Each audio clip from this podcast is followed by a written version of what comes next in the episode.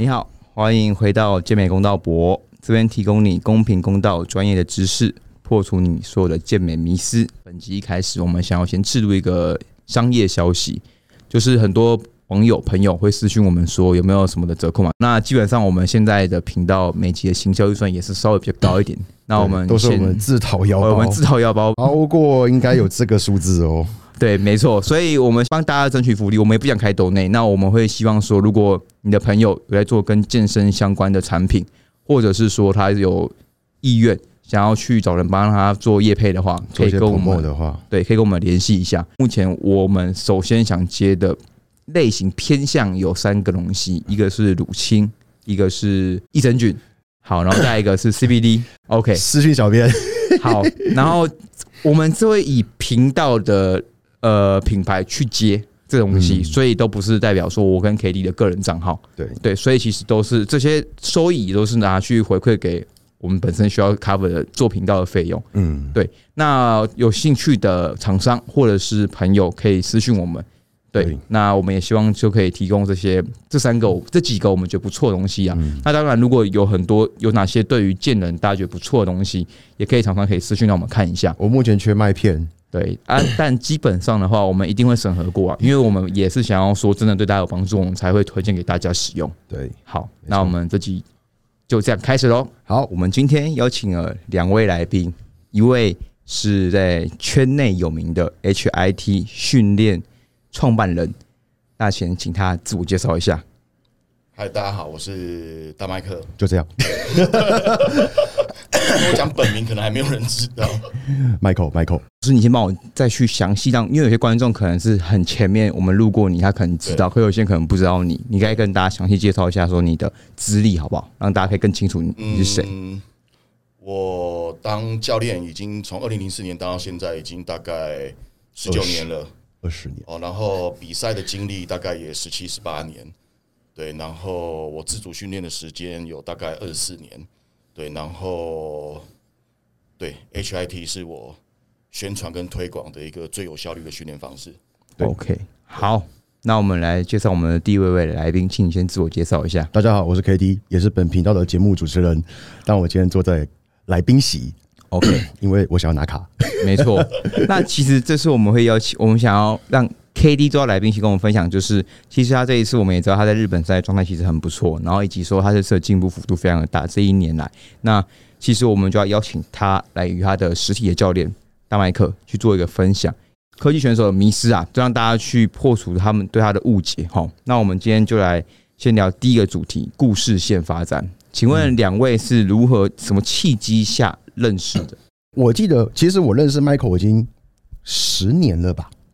我们从二零一三年就知道，其实我很早很早以前，我在第一次比健美比赛的时候，二零零诶零九年零九年的时候，我去高雄比赛，那不知道什么杯，我已经忘记了。反正我看到 Michael 在那边吃烧肉饭，然后就超大只，我就看这三小。然后那个时候不是这个还有铁克跟那个对对对。南方 Power 嘛，对对，南方 Power，，这个这个讲出来应该没多少人知道了。对。反正就是那时候好像零九年全运嘛，对对，还是台中全运，台中全运会，那时候我在我那时候也是选手，但是就代表苗栗县，哎，苗栗本来就没什么选手，然后我就是去当炮灰的，我就旁边看到 Michael，那时候好像留个金发，对对，金色庞克头，对。对，然后那个手臂真的是他妈有个夸张的大又硬，然后我就觉得干这是三小，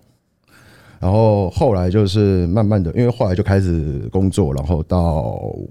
世界，然后一路到好像之前那个时候好像有什么聚会吧，然后就有跟 Michael 认识，然后后来是真的找他上课是在去年区域赛后，对我们在后台聊聊聊聊，然后我就区域赛量级冠军嘛，然后比完我想说，哎、要拼十月拿卡赛，然后直接找就直接找 Michael 了，对，直接找他来做训练。那我想问一下，说你当下就是像老大你自己本身，你怎么抛开？呃，身为你现在也是，他昨天他昨天那个老师还跟我问我，他说他很觉得佩服你，说你怎么可以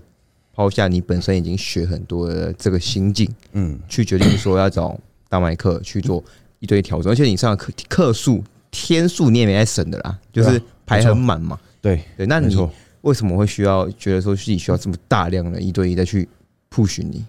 因为其实我坦白讲了，我非常后悔，我现在才找 Michael，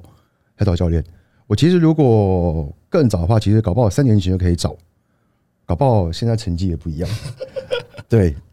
但其实有时候就是你要学一个东西的老话一句，你要先把水倒掉，对，不能就这样。你刚有听懂吗？有有有有，反正就是我们要把水倒掉嘛，我们才能够学东西。那你不能不能有自己的，要先把自己的己见忘掉，你才能够学一个重新的东西嘛。对，把自己变成一张白纸。嗯理解。对，好，那老师，我想问一下，你看到收到 KD 来站报名的时候啊，我以为我以为他跟我开玩笑，没有，我记得一开始是我先报体验营体验营，然后结果我一直没有时间，我就说那可不可以转一对一？哦，对理解理解。他，那时候对讲跟我报跟我说他要报体验营的时候，我跟他说你是真的假的？我已经先直接钱汇过去了，对，对，然后一直好像不知道干嘛，好像没有时间上还是怎样，排到很后面，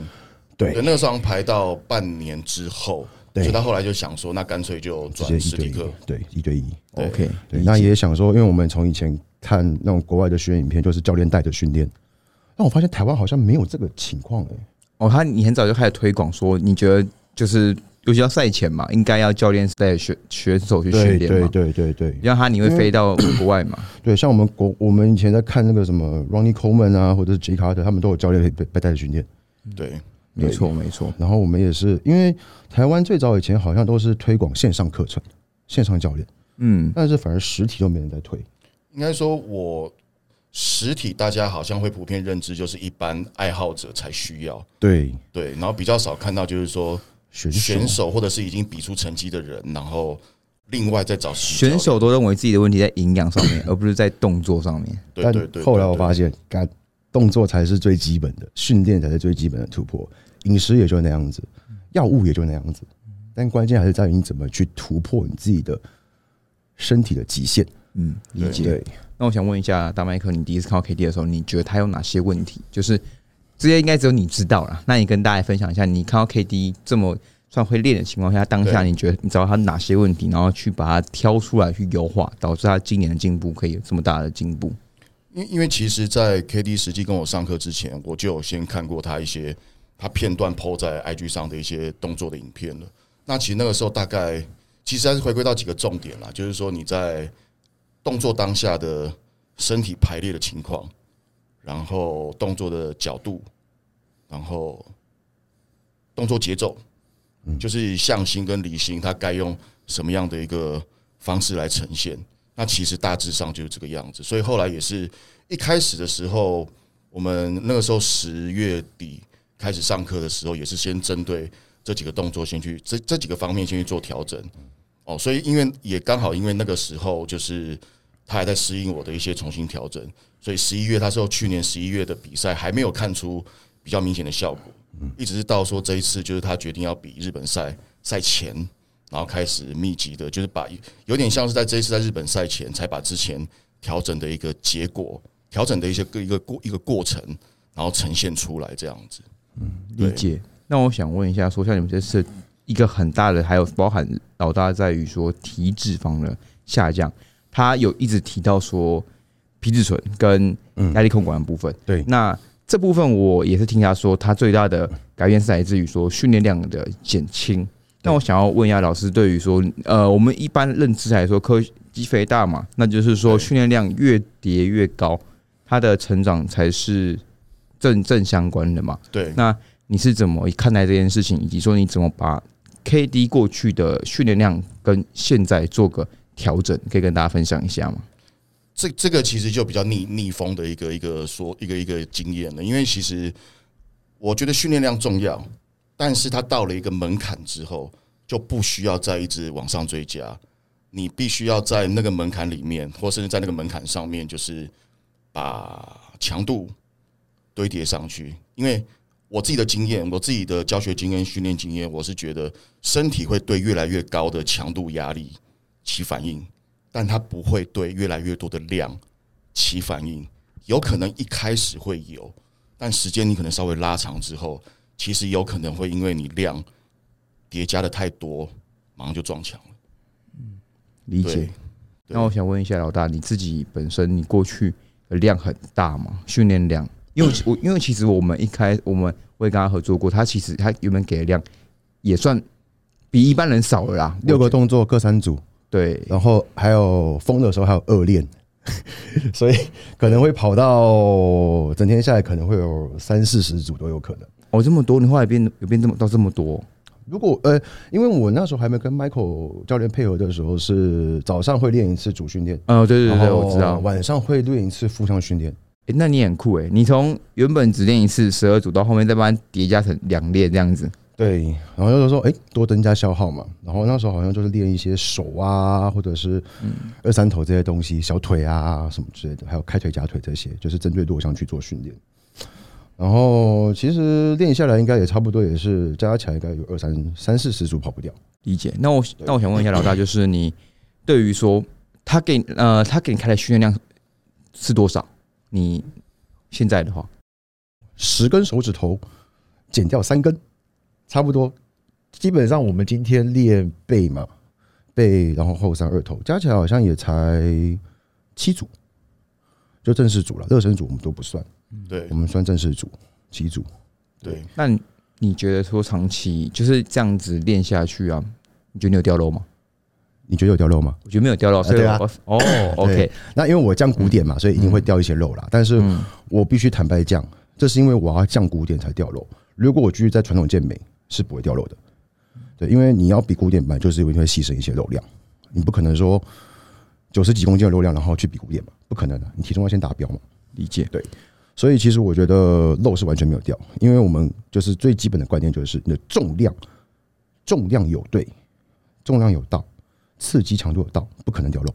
嗯，对，很多人都认为说教练，我减下来它变好小一只哦，那是因为你真的都是脂肪，你的肉本来就长得很慢，自然的肉本来就长得非常的慢了。那有用药物的肉当然会快一些，但是也不会到那种突飞猛进的那一种，那不太可能的事情。理解。对，那我想问一下，老师，你刚才有提到一个重点，你说我们身体会对量很容易撞墙，可是我们对强度反而是比较容易刺激它继续成长。那对如果你刚刚说看到以 KD 来说好了，对，它的强度是一开始就符合你的要求，还是你觉得它一开始也是有一些地方是需要去雕的？强度吗？对，因为你刚才说，因为等于说我们是你的概念是把很多的量浓缩成少的组数，可是强度都是非常高的嘛。对对，那以 KD 这个算是已经算老师等级的，它的一开始的东西说它的强度是也不够吗？哦，我懂你的意思。对，因为其实从去年一开始，应该说我们去年其实他比完之后，我也需要休息一下，他自己也需要需要需要休息一下。我们大概从二月才开始重新恢复上课。那那个时候其实还就那个时候就是一开始算是一个适应期吧。那个时候因为身体的动作、角度、排列全部都重新调整过了，所以 KD 那时候很多的动作其实都都都都减了很多。对，但是也就是大概减到一个一个程度之后，动作动作品质都稳定了，就开始慢慢往上叠加重量。那其实我觉得这一次这一次准备日本赛，我觉得比较很理想的一个地方，就是我觉得甚至是关键，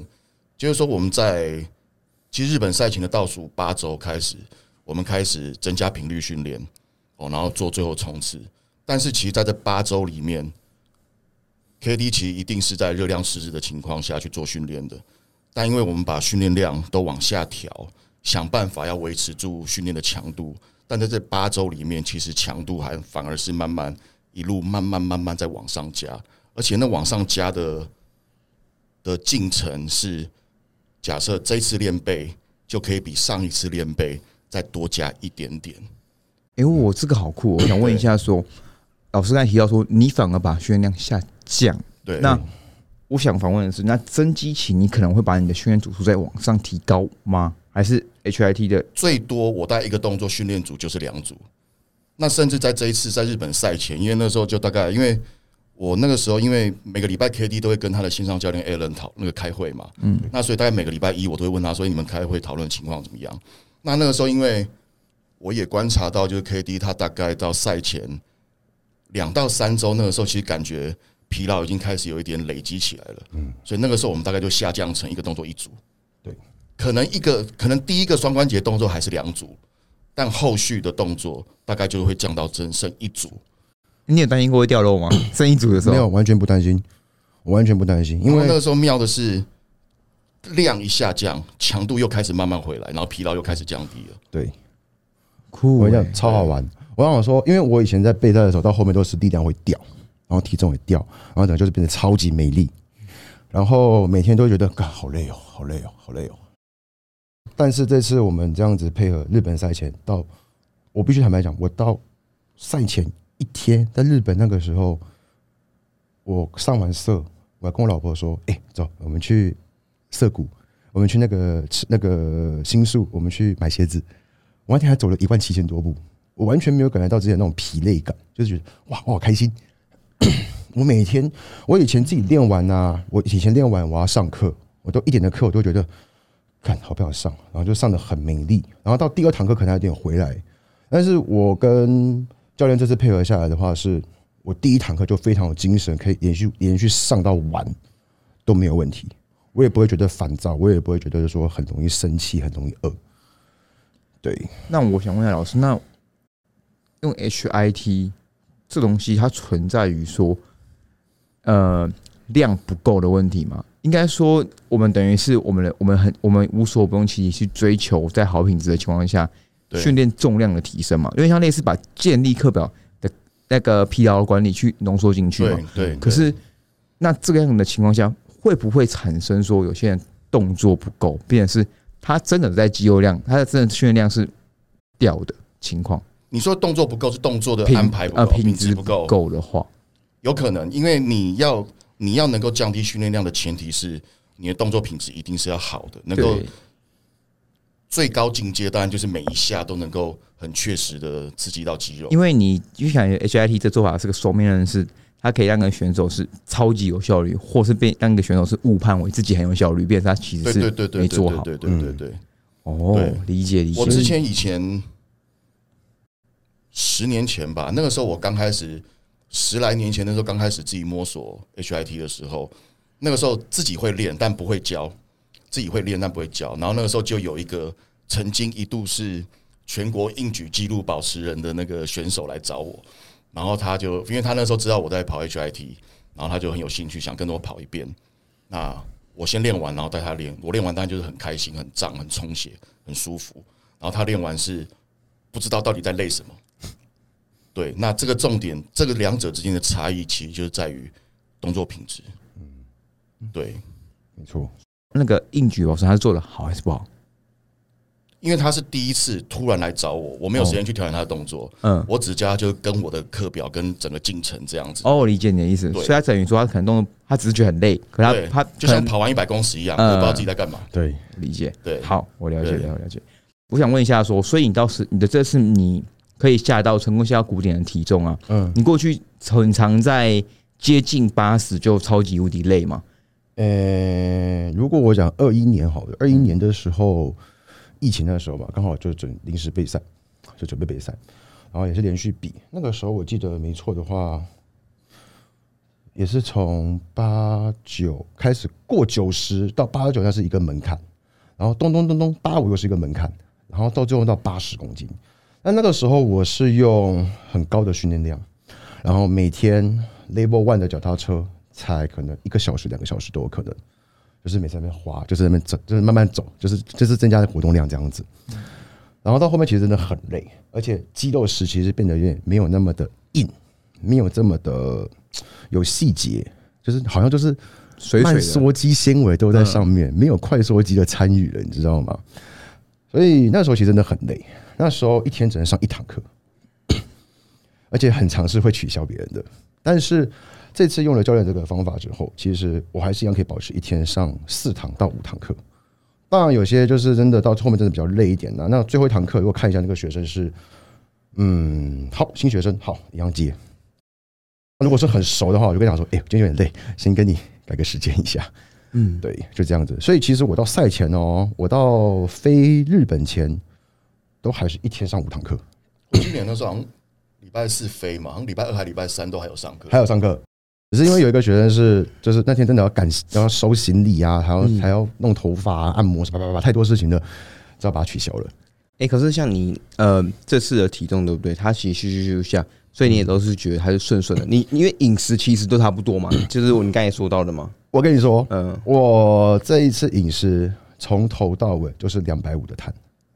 两百五的蛋白质，五十的脂肪。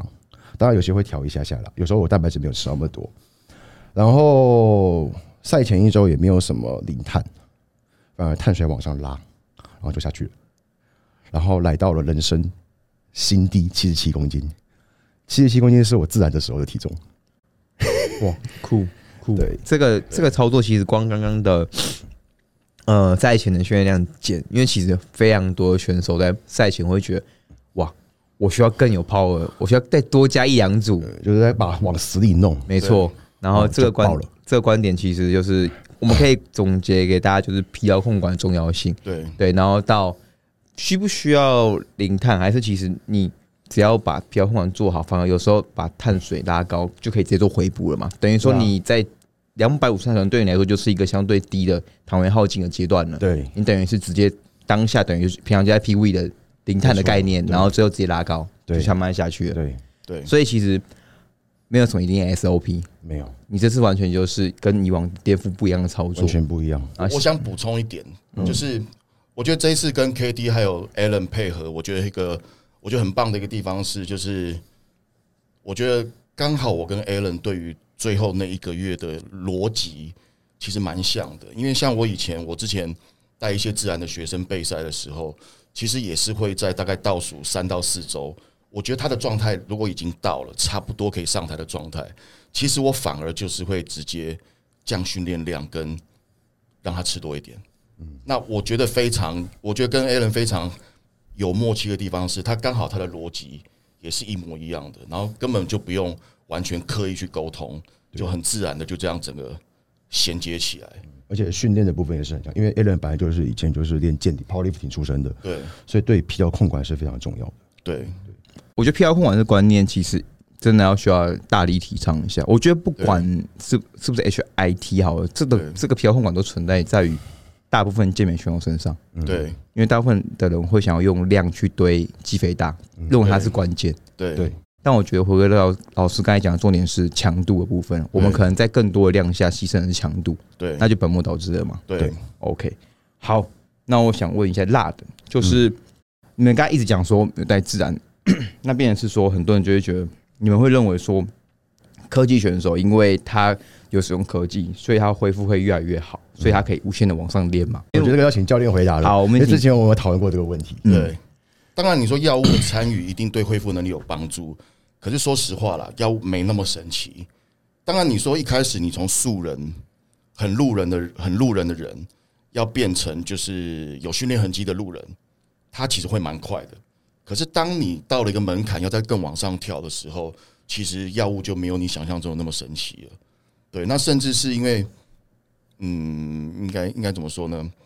应该说药物它虽然可以促进你的恢复，可是如果说就就我自己观察到的啦，就你如果说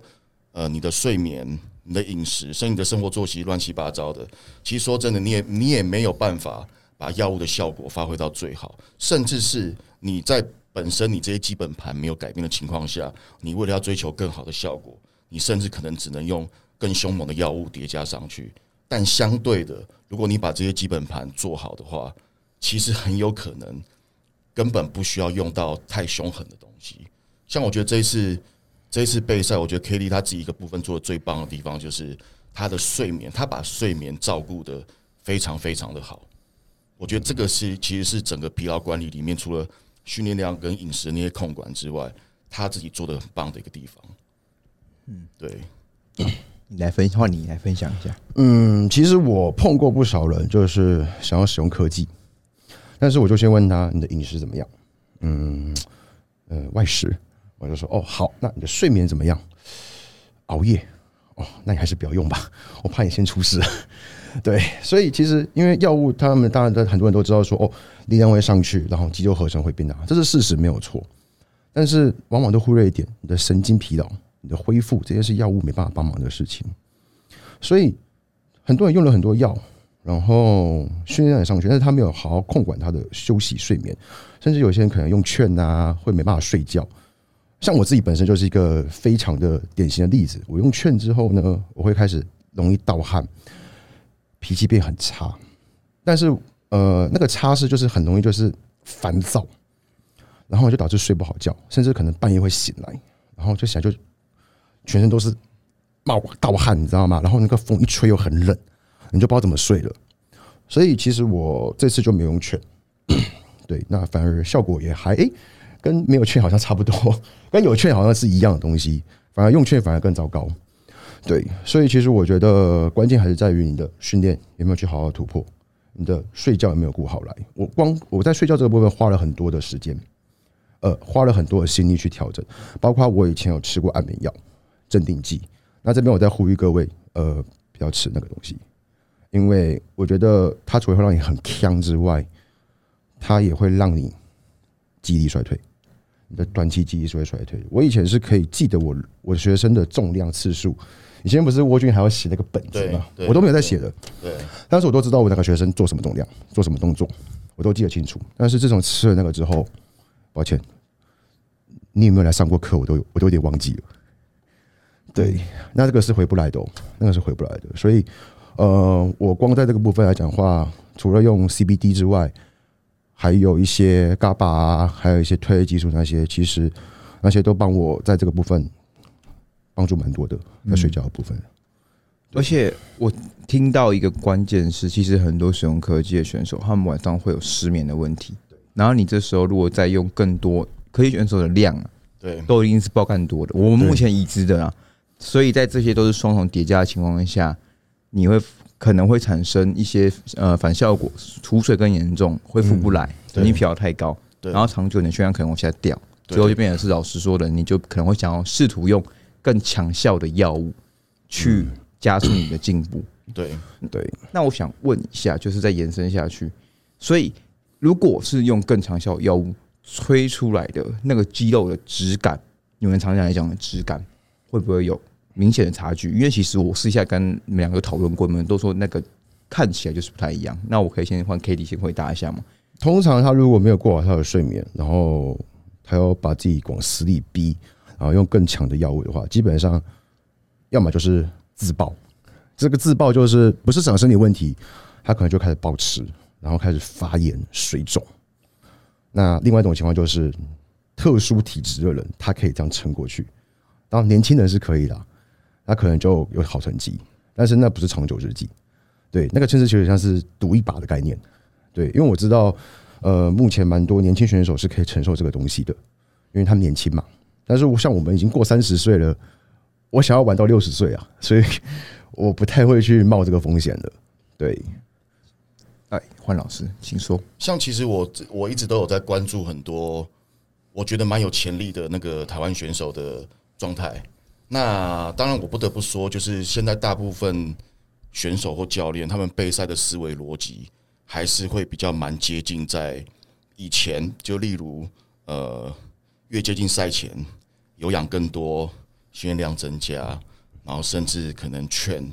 或是口服的药物也会更往上加。对对，那当然就是你说这样子会有什么样的一个效果呈现在外表上？当然，我不能说一定是药物往上叠加的问题，这一定是一个。整个我刚刚讲的睡眠跟疲劳控管，然后再加上药物的叠加，造成的一个一个一个循环的一个一个一个因果循环的状况，那你就会看到就是会出现几种状况，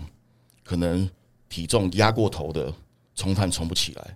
或者是很常见的一个状况就是你觉得这个人感觉体脂肪蛮低的，可是上面却浮一层水，像盖了一层薄纱那种感觉，这个其实多半都是疲劳管理没有做好的一个造成的。身体发炎跟水肿的一个现象，嗯，对。而且我遇过，我听过一些案例啊，就是有些选手他如果备赛，他的体脂还差比较多，体重还差比较多的时候，对，很多时候会出现一个他们反而用更高的剂量，体重还是下不去的问题。对，嗯，那对，变是说他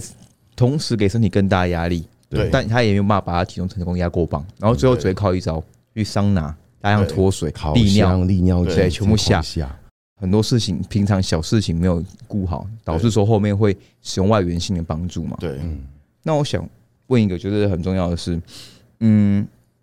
在外源性帮助这些东西的时候，它是否会对选手的健康造成更大的危害？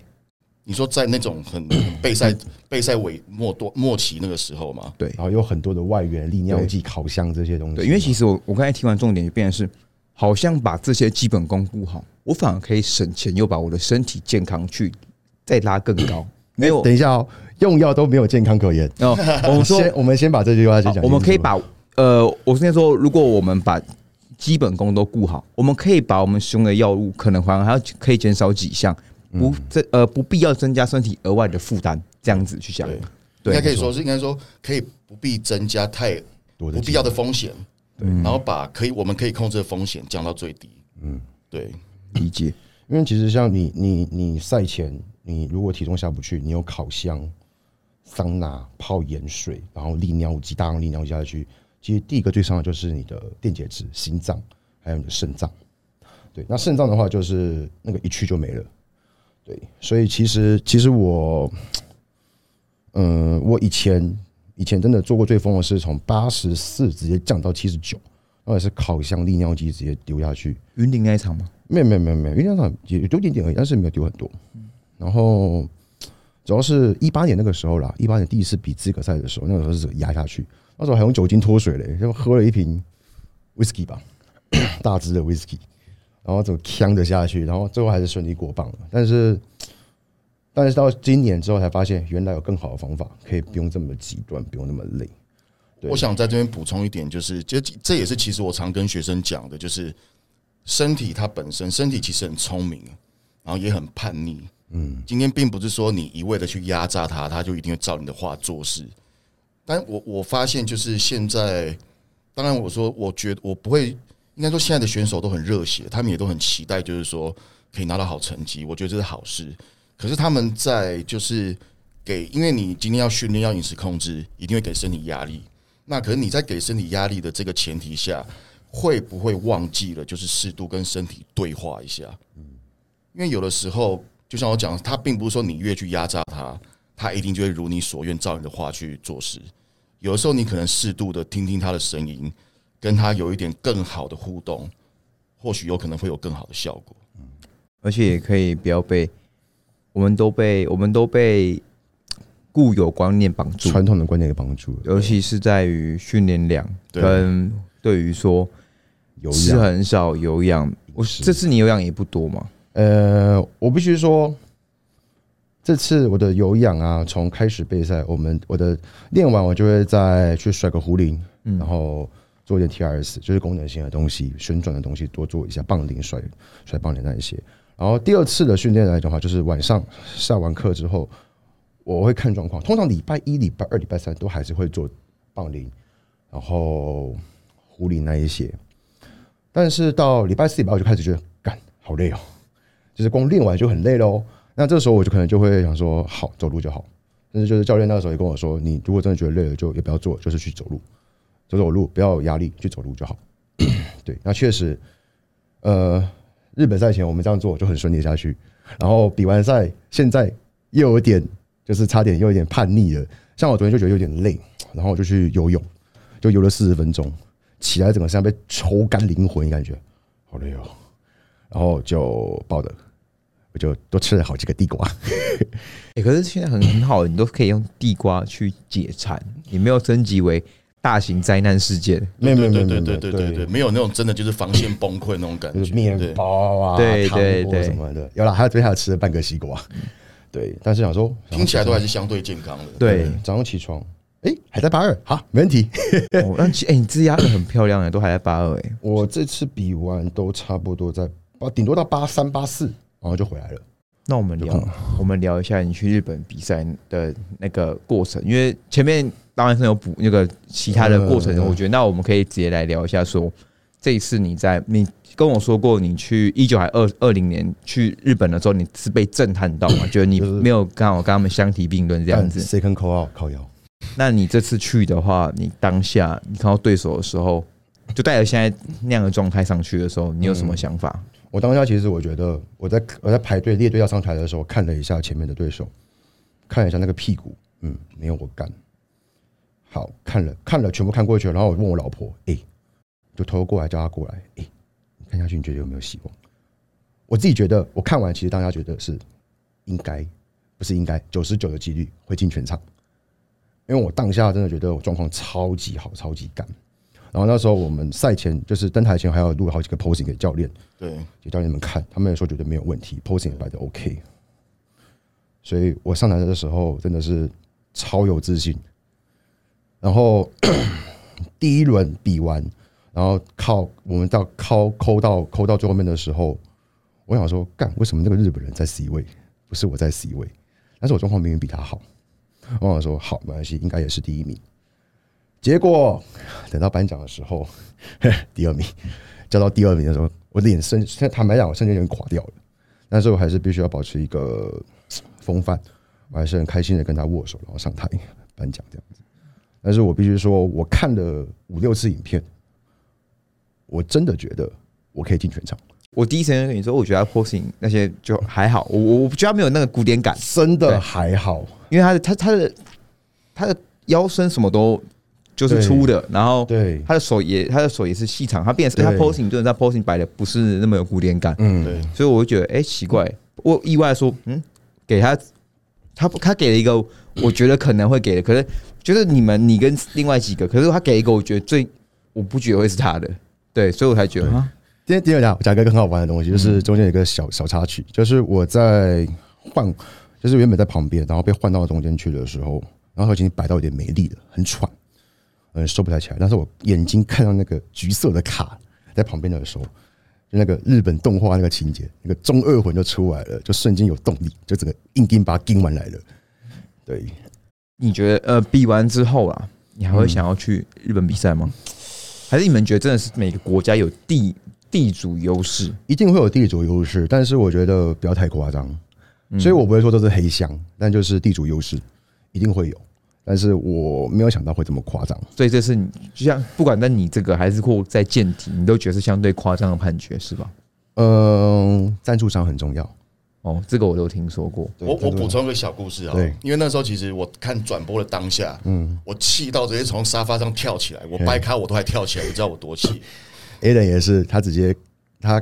直接那个我打开手机狂干，干了起码超长的东西。然后重点是后来刚好就是网络上有一张他们 Final Four 的那个照片，嗯，我就拿给我一个香港的女学生看，她也是选手，但我我我觉得我立场要客观啦，我没有我没有，因为她也不认识 KD，好，那我就问她说，哎、你觉得这四个里面，我没有问说谁最强哦，我说你觉得谁最弱？她大概三秒之内就指出那个日本人，然后后来我说，那你觉得谁比较好？他说指 KD，对，就是这个小故事，因为我真的也是那时候真的也是气到，就是我觉得地主优势，我我我觉得你应该要有，对，可是不应该这么的这么这么这么恶搞啊！有啊，我理解，因为其实当然大麦生那也是，那个对那个更扯。的确就是哦，没什么话说，状态已经没什么，而且而且那干度是跟别人有点落差，就是对赢别人很多点。隔着影片看都可以看出落差。对，而且尤其这是你这次那个股二头，其实非常非常的细节非常满。哦，我跟你讲，我们在开始配合前三月底的时候，其实在比完，那时候腿后跟屁股是完全没东西的。然后我们在最后关头登台的时候是有把它弄出来，嗯，对我觉得真的不错，所以关键还是靠训练，训练没有到位很重要。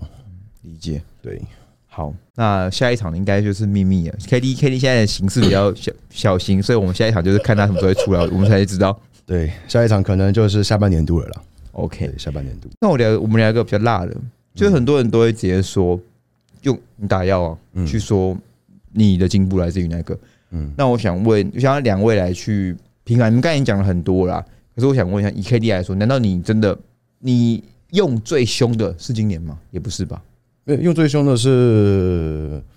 一九、一八、一九年的时候，我们来个大 PTQ 的那一次吧，那对个时候 PQ 那种对哇，我们来个大对比哈，就是呃，反正很多人都觉得，就是你们有什么药物，你们就是都是来自于那进步。那你自己来分享一下，你一九跟现在不用讲细项，就是你是你是比那时候少很多不必要的东西的吗？呃，我这样讲好了，那时候总剂量我算一下，test 六百，master 六百，券六百，一千八了，然后还有 hello、v r o n 还有什么 Anova，反正加起来应该破两千，总剂量破两千。然后那时候就是到后面也是狂发，疯狂发炎，然后就是有肉量有起来没有错，那时候九十几公斤，有肉量有起来。我刚刚也在找那个照片，诶，确实真的有大，但是就肚子也是发炎的那种肿，嗯就整个是凸出来的那原本种。记得记得那年你还有拍那个备赛记录影片嘛，然后你说你不知道干嘛干嘛，呢好不容易脱水脱下去了，对对对嗯对对，然后 今年 test 三百，master 六百，没了。一般认大家认定的备赛圣品啊，Primo、Train，完我们都没完全没有我们都没用，完全都没用上去。有 Enova 啦，那 Enova 好像也才五十，一天五十，对，而且只是口服的而已。对，那我想问一下，你上台你呃有大量灌利尿，呃干嘛干嘛的吗？没有，我只有赛前当天早上半颗的 Lessis，半颗的 M 仔，就这样子。嗯，就是以最低规格，我们讲最低规格的药量好像女生的 cycle。就是女女子 body building 对，这样听起来女那个生的利。尿剂啊，我们是把它破半，我开没办法破半那种破半，你知道吗？嗯然后吃下去，然后就一直在排。所以其实其实讲这个重要性，就是让大家知道说，K D 的进步，它反而是把它的药药剂量全部都是在最低的情况下，它去把原本应该是更加做更好的事情，把它全全部做到最好。对他为了换，他刚才一开始有呼吁，就是他想玩到六十岁。我想要玩健美玩到六十岁，对，呃，我觉得应该说，在这个产业里面，要就是对立，就是自然的，就是说你们科技的都是使用药物，不然就是那种科技的在自己也在提倡说，哎、可以东补西补。可是我觉得回归最原粹的东西，应该是像你们这样子把这些东西摆在，它反而是摆在最后面，它是辅助你们有这个选项，可是你们不会一开始在选择的时候就去把它放到第一疯狂一直把它加加加加加，让你们去省略很多基本功的概念，对这是两个完全不一样的概念嘛？对对其实我坦白讲，为什么会造成对立？大家要赚钱啊。嗯，你今天自然的就是提倡自然的去赚钱，那使用药物就是可能会想要卖药物那一些去赚钱。但是我们把这些利益撇开之后，大家可以回过头来好好想一想，到底什么是最重要的？对，理解。那我想问一下，就是你自己本身好了，嗯你这几年的转变，嗯，因为其实你从二零一八、二零一九吧那一场你拿冠军那一场，一八了，呃一八一八你那时候被誉为就是最最有希望的传统选手。你怎么传统健美吗，对传统健美那时候杰克啊？杰克在影片说，这应该是我觉得那个。对，那你这几年的，就是年纪也刚好破三十了嘛？破三十，那三十二喽。嗯，你怎么去？你有没有遇到过什么瓶颈期，或是觉得说你不想要再比？因为其实我认识你那么久，然后我我我昨天还跟他讲，我不懂说为什么你都已经有那么多学生了，嗯然后你已经就是等于说你不需要靠更多成绩，可能你带出一张 Pro 卡，嗯比你自己拿张 Pro 卡还要有效，有更好的收益，那你怎么会一直坚持着这条路，跟让你持续鼓励自己去拿张卡？因为其实我必须坦白讲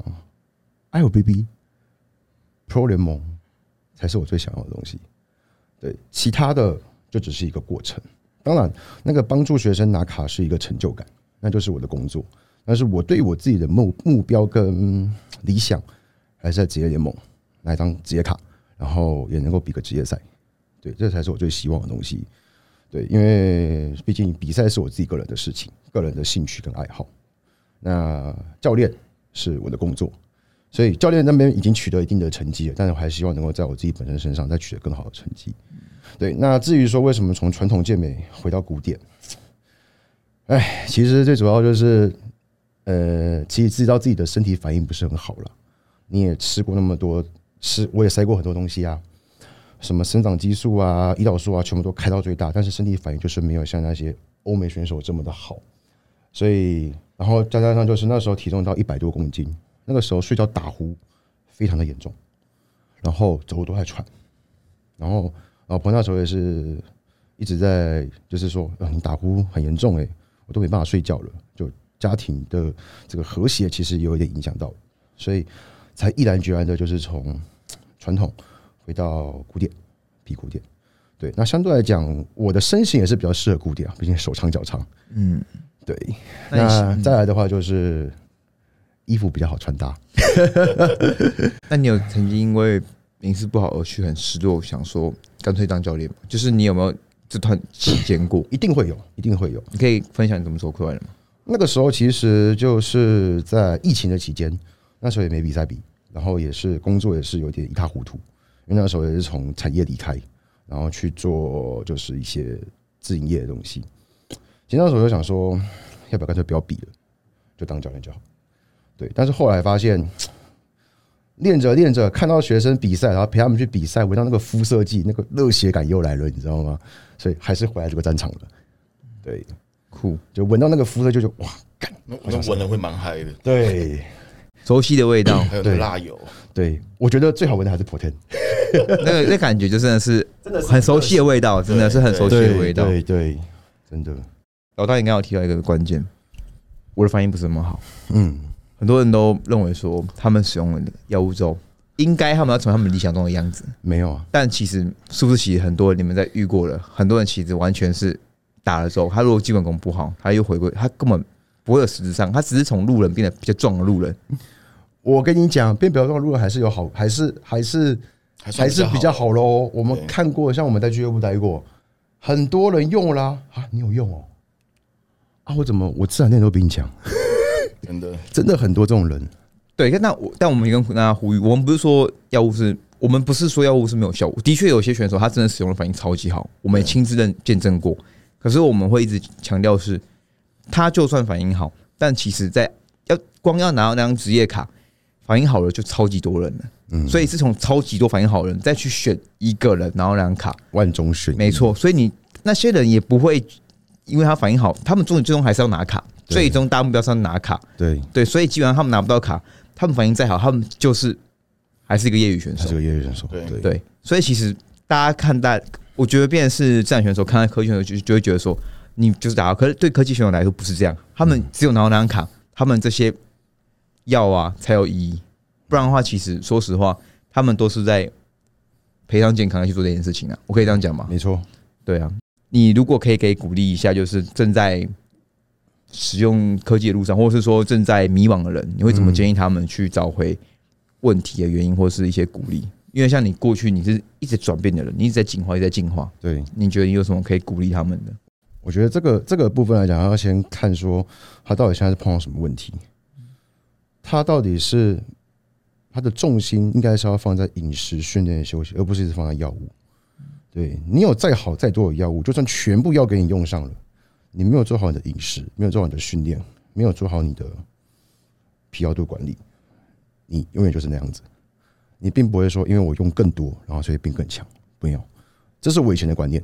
以前我刚开始用的时候，确实会有个观念，就是哇，我要给它破千，给它打下去。结果用那种很夸张，我记得好像最夸张用到三千吧，哎，没变多强啊，跟乐色一样我记。得你以前跟我说过，以前的以以前有段时间是疯狂的找国外人的配方，去看有没有新的组合可以让我变得更加狂暴的状态。对，然后到后来会发现，那些狂暴的状态也不适合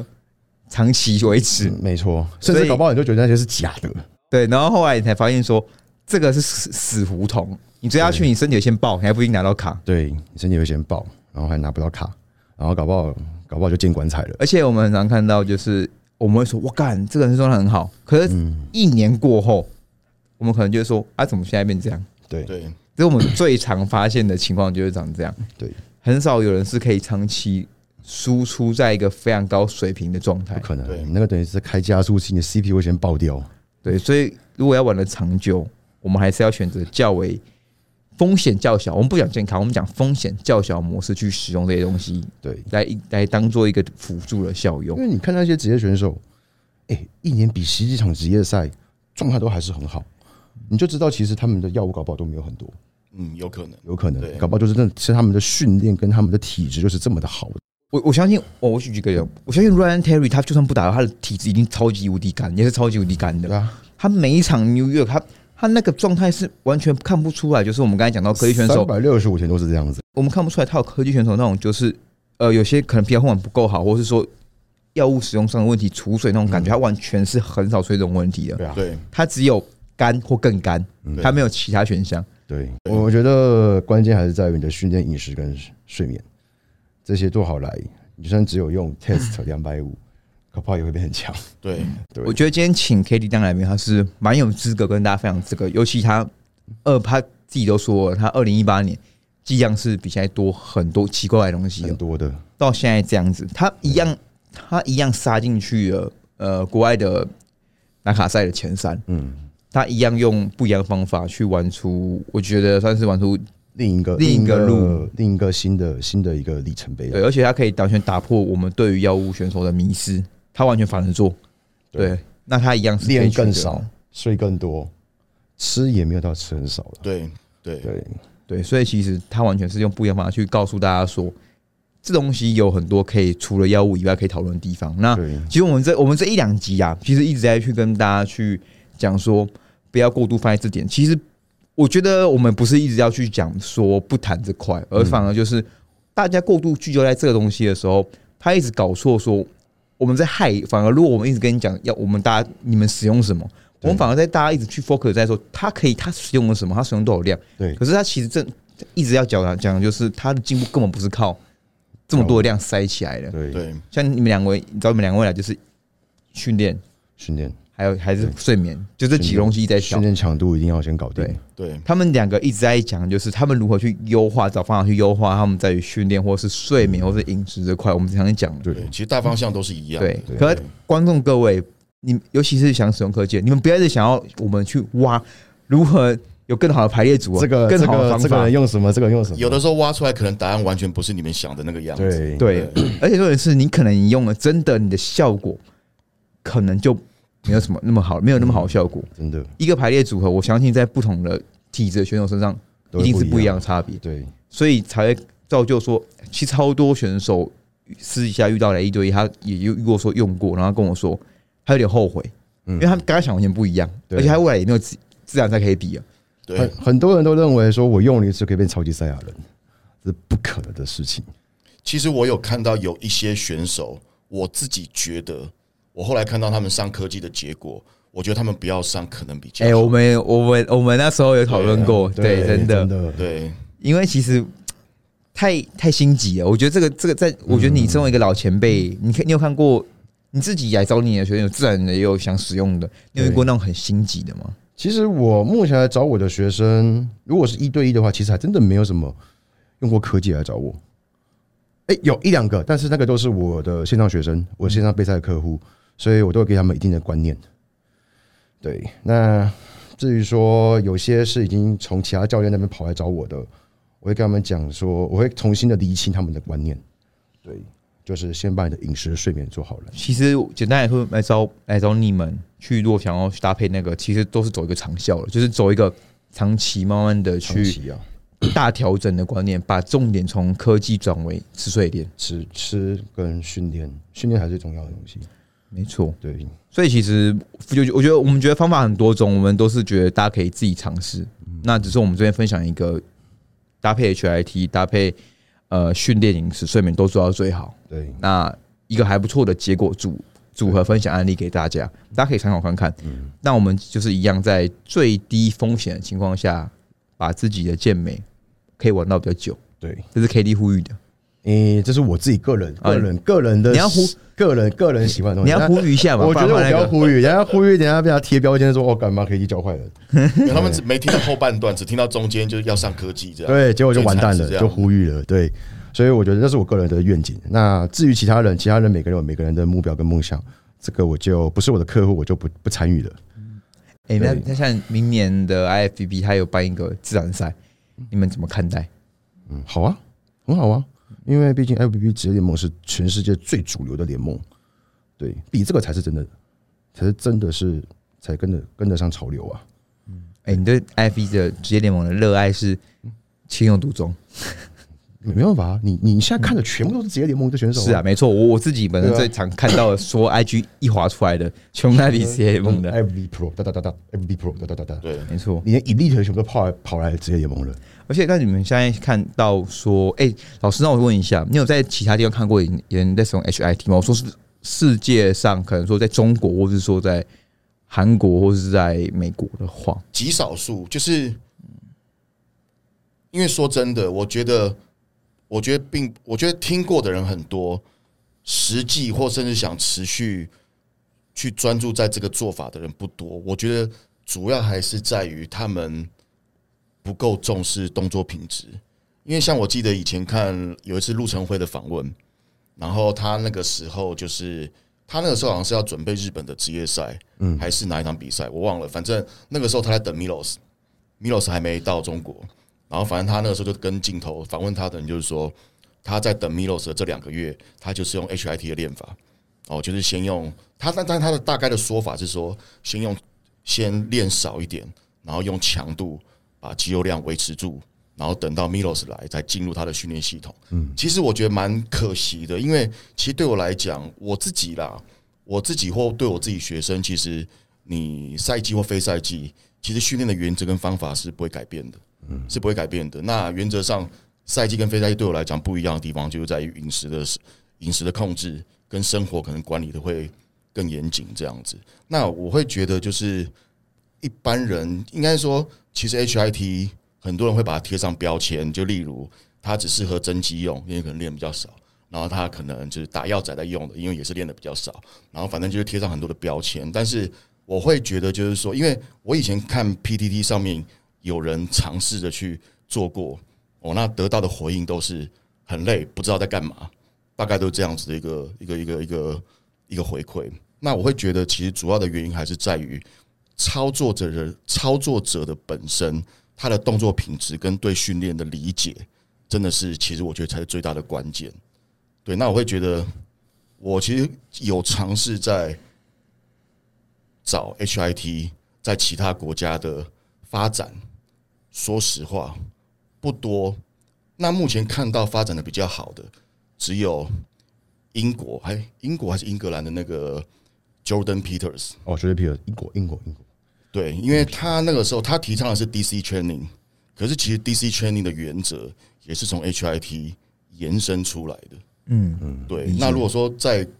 我自己这边之外，我发现发展的比较有系统的，大概就是我看到就是 Jordan Peters，对，就是他的 IG 账号是 Train Train by JP 那个，嗯，对，大致超有力，对，理解理解。对，好，OK。那我们今天也是讲了非常多的 HIT，包含 KD 这次的进步的路程。对，那其实。一句话老话一句，就是大家要去把重点问题找到，嗯，不要去只专关注在药物身上。对，然后